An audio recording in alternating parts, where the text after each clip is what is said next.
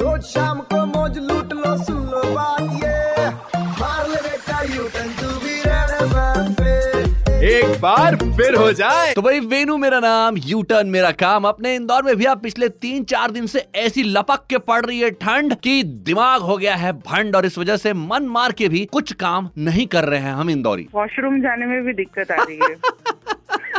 अब वॉशरूम जाएँगे तो वहाँ भी पानी का यूज़ करना ही पड़ेगा। सीधी सी बात है हम अंग्रेज़ थोड़ना है। हाँ। अगर मैं आपको वाटर पार्क के पासेस दे दूँ तो? तो सर मैं तो नहीं जाऊँगी सर। आप फ्री भी देंगे तो मैं नहीं जा रही। मॉर्निंग में ही आ, सारे बर्तन ये सब क्लीन कर लेता हूँ। कपड़े भी बहुत ज़्यादा अभी आजकल कलेक्ट करता हूँ। पहले तो तीन से चार दिन में घर क्लीन हो जाता था। तो विनय ये सर्विस कहीं और भी देते हो क्या? घर की साफ़ सफ़ाई कपड़े बर्तन? नहीं नहीं एक्चुअली अभी तो सर्विस ये घर की ही है। कोचिंग जाने कोचिंग के तो बहाने बनाने पड़ते हैं। सर्दी सर्दी का उनको बोलते हैं। फिर सर दुख रहा है और नहाने और नहाने का नहाने भी नहीं जाया जाता है। शब्द आपके लड़खड़ा रहे हैं उसी समझ में आ रहा है आपको कितनी ठंड लग रही है।